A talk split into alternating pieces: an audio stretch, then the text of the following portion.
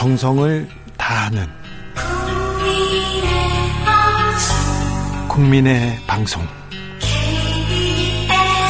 KBS 주진우 라이브. 그냥 그렇다고요.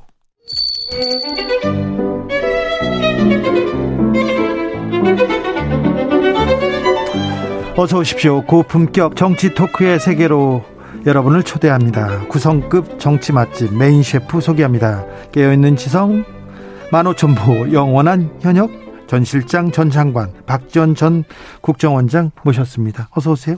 안녕하세요. 네. 출금 박지원 선생 모셨습니다. 출국 금지 당하셨어요? 그 한두 번 당했어요. 네, 그렇습니다. 그래도 오랜만에 당하시잖아요. 저는요. 네. 진짜 검찰총장 출신 대통령이 예. 이 정부에서도 이렇게 인권과 법치를 무시하는 정권 처음 봤습니다. 아, 그래요? 예. 제가 출국 금지 당했는데 네. 국정원에서 고발할 때도 네. 저 조사하지도 않고 전화 한마디도 없었고 네. 또 계속 언론 플레이를 해서 처음에는 첫째 첩보를 삭제했다. 네. 두 번째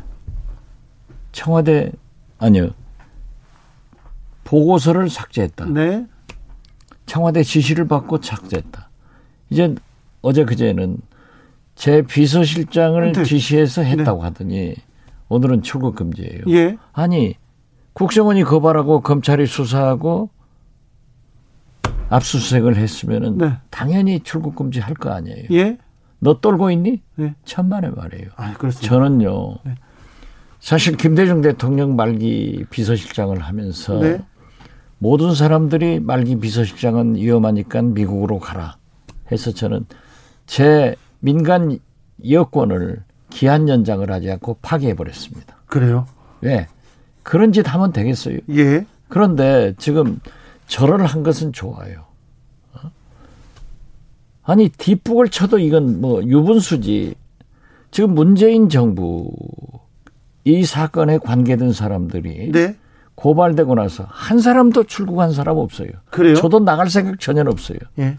그런데 이렇게 파렴치하게 문재인 정부를 규탄하는 이유가 나변에 있는지. 저는 요즘 코로나 굉장히 다시 늘어나는데 이것도 문재인 정부 잘못이다 하고 내일 아침 좀 본변이 발표할 것 같아요. 알겠습니다. 저 서해 피격 사건도 그렇고요. 강제 북송 사건도 그렇고 연일 북 관련된 정보들이 쏟아집니다. 사진도 나오고 계속 그러는데 어찌 왜 이런 일이 계속 되는 걸까요? 우상호 민주당 비대위원장이 말씀하셨듯이 문재인 전 대통령한테 향하는 것 같아요. 네.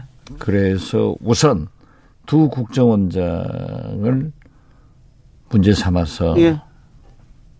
보수를 단결시키고 예. 진보를 분리시킨단 말이에요. 네. 그리고 문재인 정부는 용공정부다. 친북 정권이다. 이렇게 하려고 하지만은 박지원도 그러한 일을 하지 않았지만은 서해 소위 어부납북 사건 네. 월북 사건도 네. 송환 사건도 당시 16명을 죽인 폭한들을 어떻게 우리나라에서 데리고 있을 수 있느냐라고 해서 국민의힘 정보위원장도 당대표를 지내신 분부터 끔찍한 놈들 잘 보냈다. 그랬습니까 그때는? 네. 그때는 옳고 네. 지금은 틀렸어요. 북한에서 문제를 일으키고 끔찍한 일을 저지르면 한국으로 이렇게 넘어왔어도 이렇게 북으로 보낸 사례가 있었죠. 박근혜 정부에도 굉장히 많더라고요. 그러니까요. 자기들은 괜찮고 문재인 정부는 틀렸고 네. 이게 뭐예요 도대체. 자, 근데 문재인 정부는 틀렸다 이렇게 계속 얘기하고 싶은지는 모르는데 노예 남자 그리고 문재인 전 대통령 그 정부에 대해 도움을 주었던 변양균 전 정책실장을 경제 고문으로 또 이렇게 모셨습니다. 이건 어떻게 보십니까? 저는 지금 정면으로 윤석열 정부하고 싸웁니다. 예.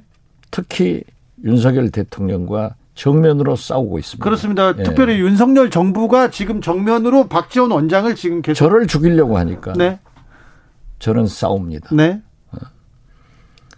두 눈 똑바로 뜨고 두 발로 서서 죽더라도 죽지 무릎 꿇고 눈 감고 죽지는 않습니다. 네. 예, 그런데 저는 그 문제는 잘했다고 생각합니다. 아, 그래요? 예, 변양균 예.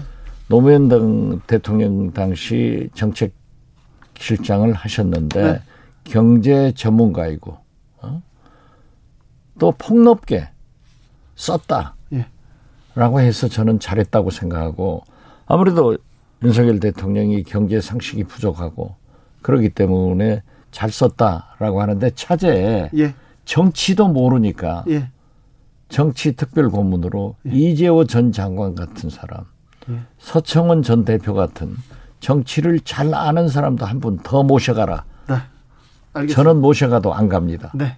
박지원 원장은 안 가고요. 네, 근데 박지원 원장한테는 칼이 이렇게 집중되고 있어요.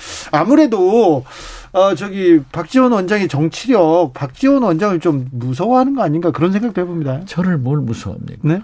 아, 대통령 잘 뽑아서 나이 5월 달까지는 2살 내려줬는데 지금 6월 달 지나니까 저는 1살 내려줬어요. 네.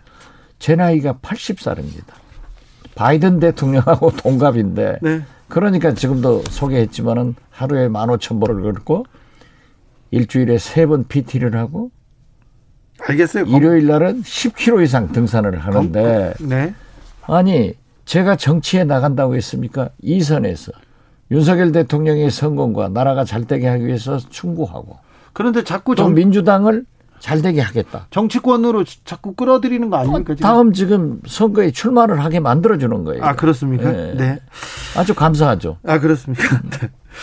지지율이 계속 이렇게 떨어진다는 얘기가 있는데 바닥은 어디쯤입니까? 지금 조금 더 떨어질까요? 다음 주에는? 더 떨어질 것 같아요. 더 떨어집니다. 저는 솔직히 말씀드려서 통일부에서 네. 납북어부 사진 공개해서 야 이건 문제가 있는 것 아닌가? 예. 라고 했더니 오늘 갤럽 여론조사에서도 32%가 네. 긍정이고 잘못한다가 53%입니다. 네.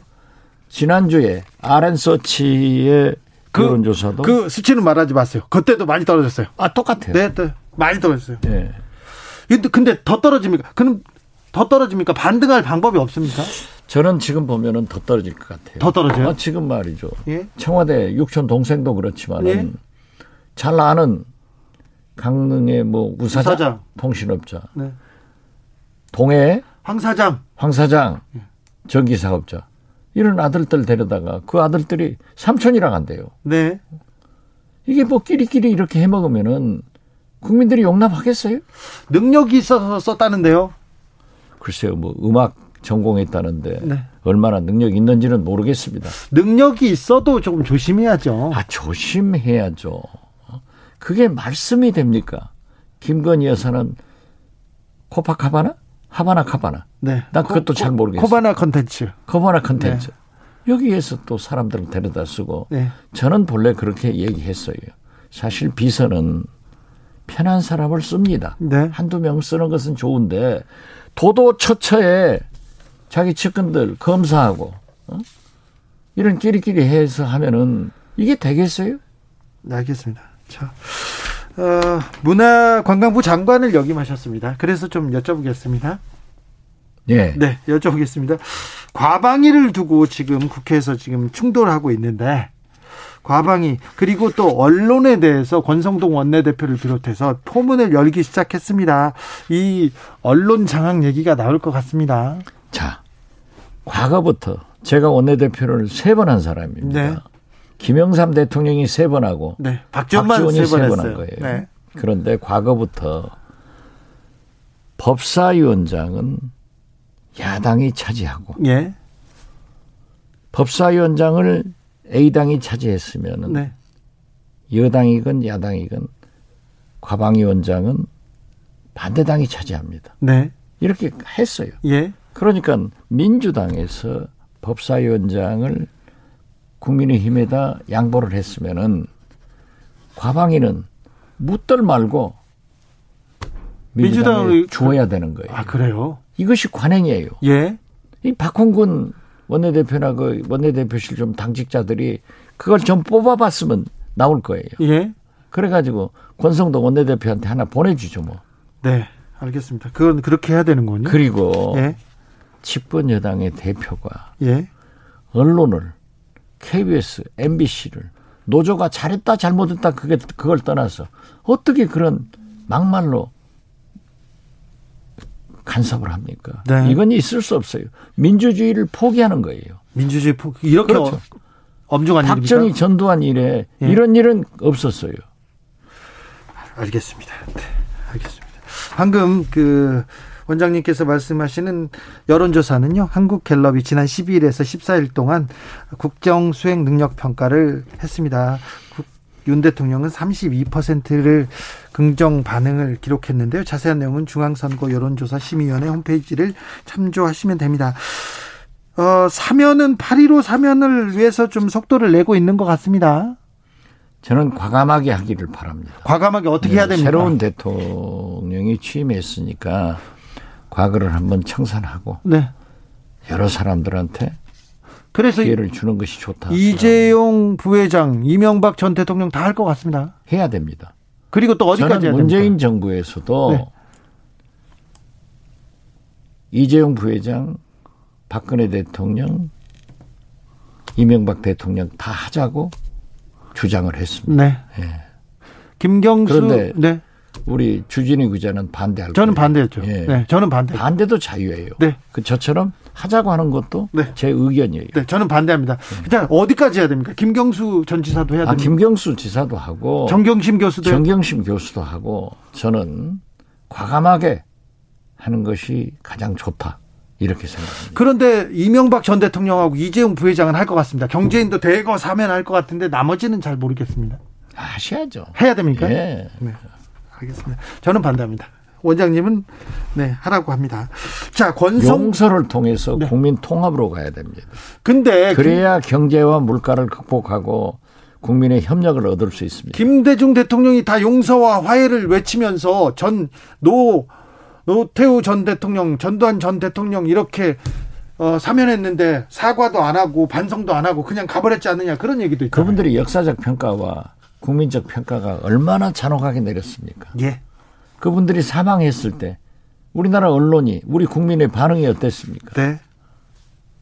또 그런 또 역사의 평가가 또 있군요. 그렇죠. 알겠습니다. 국민의힘은 권성동 원톱 체제인 것 같습니다. 그런데 또 좀 그 안에서 좀 형제들끼리 좀 분란이 있나 봐요?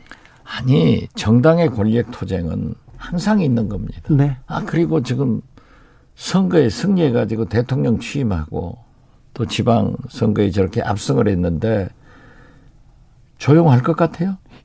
서로 싸우는 거예요. 원래 그렇습니까? 원래 그렇죠. 네. 그 싸움이 더 치열하죠. 그러니까 콩가루 지방이죠. 그래요? 야당은 그렇게 싸우지만은 네. 집권 여당은 지금 현재 대통령을 도와서 국회를 정상화하고 경제 물가를 잡으려고 노력을 해야지 눈만 뜨면 박지원 잡으려고 하니까 잘 안 되는 거예요. 근데 그 노력이 좀 부족한 것 같습니다. 물가를 잡으려고 경제를 잡으려고 대통령을 위해서 뛰려고 이런 생각 안 하는 것 같아요. 아니 글쎄. 그러니까 지금 현재 국민의힘도 지지도가 떨어지잖아요. 네. 예, 그리고 국민들이 저거 콩가루 집안이다. 네. 이렇게 알겠습니다. 생각하는 거 아니에요. 네. 물가 안 잡고 박지원 잡으려고 그래서 지금 국민의힘이 저렇게 되고 있는 거죠. 그렇죠. 알겠습니다. 명확합니다. 네. 자, 민주당은 어떻게 됩니까? 이재명 의원, 자, 17일 날 당대표 출마한다고 합니다. 당연히 출마하죠. 네. 지금 보세요. 또 이거 여론조사 얘기해가지고. 개요 불러야 되니까 어느 정도만 돼. 네. 지금 보면 말이죠. 네. 차기 대통령 후보로 이재명 의원이 38.5. 네. 오세훈 시장이 15.1.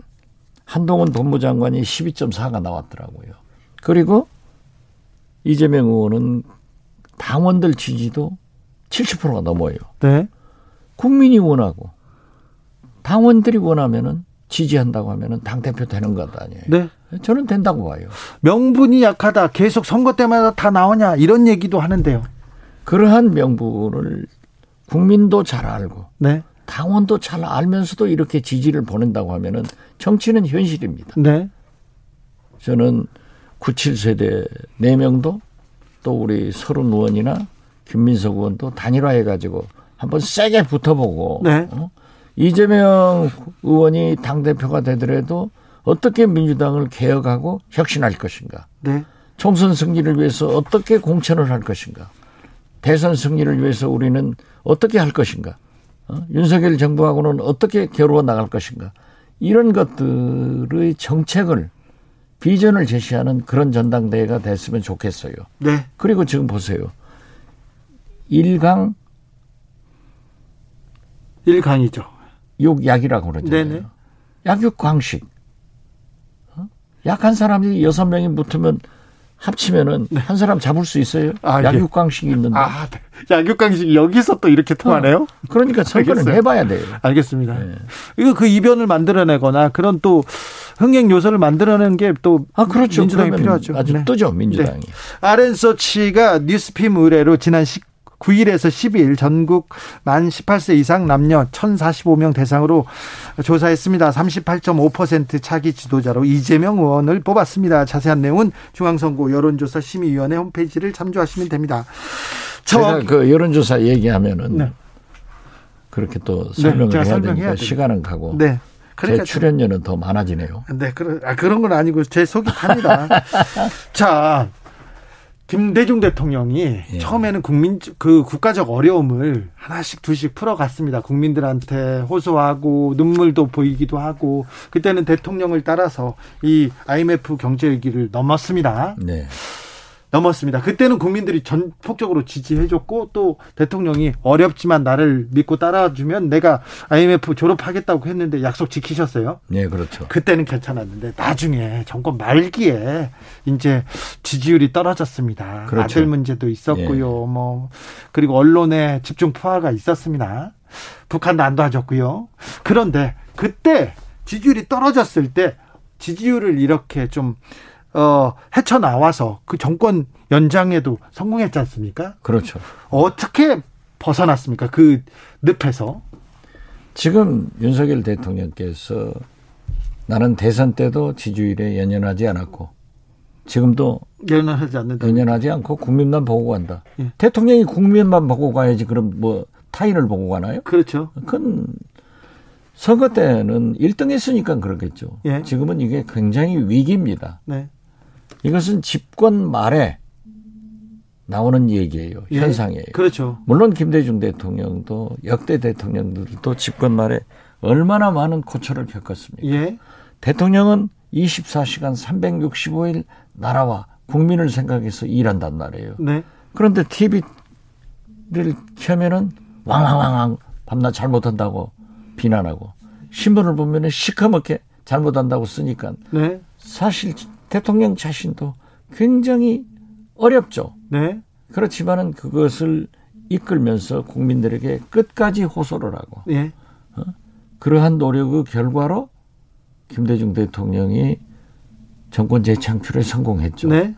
나는 지금도 윤석열 대통령께서 지금 현재 내가 2달 됐다 네. 이렇게 하시지 말고 예. 내 집권이 끝나는구나 라는 각오로 국민을 설득하고 모범적으로 인사를 하고 도어스태핑도 조심하고 김건희 여사도 공적관리를 하고 사장하지 말고 경제 물가로 가야 그러면 성공한다고 생각합니다. 예.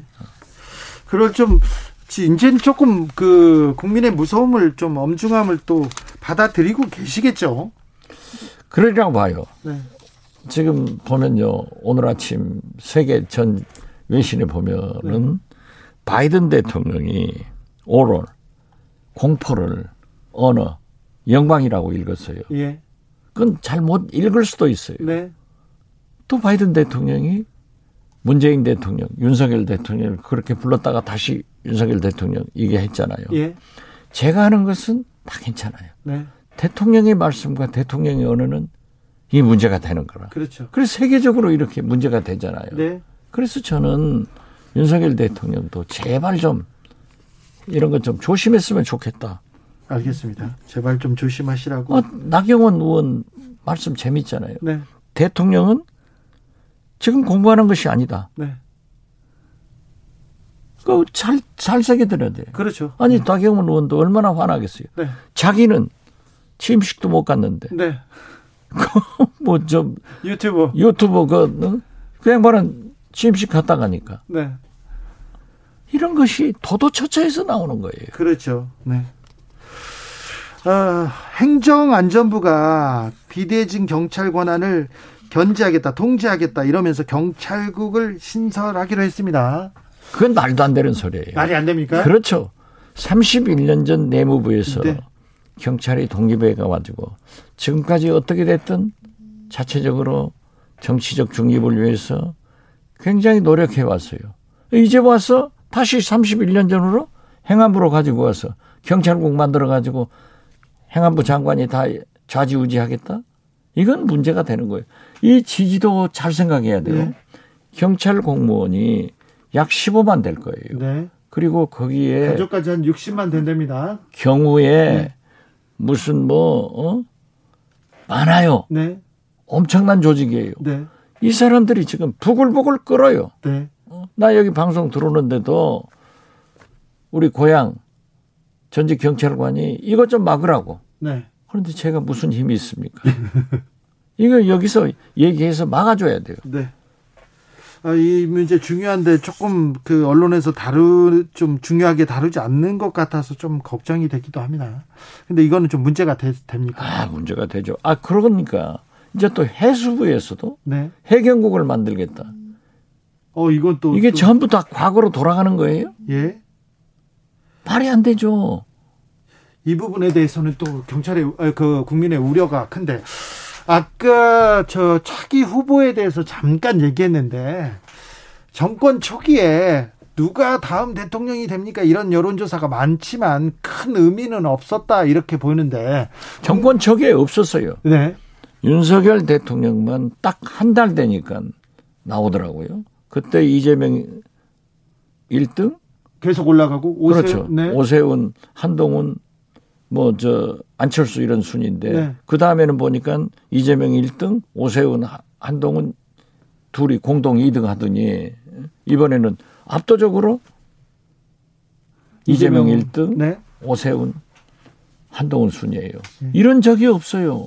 세계 어디에 대통령 취임한 지 한 달 만에 두 달 됐는데 차기 대통령 후보 누가 되냐 선호도 조사는 여론조사 기관도 재미있고 나는 이 자체가 굉장히 윤석열 대통령이 얼마나 바닥을 헤매고 있는가를 웅변으로 증명하는 일이다. 그렇게 봐요. 그러니까요. 이것도 좀 놀라운 일이에요. 그렇죠. 대통령실에서 지금 이 엄중한 상황을 잘 좀 파악하고 있겠죠. 아니 그러니까요. 동아일보. 안순덕이죠? 김순덕 대기자. 김순덕 대기자. 네. 대통령실장 나가라고 그랬잖아요. 네. 좀 못할 거면 나가라.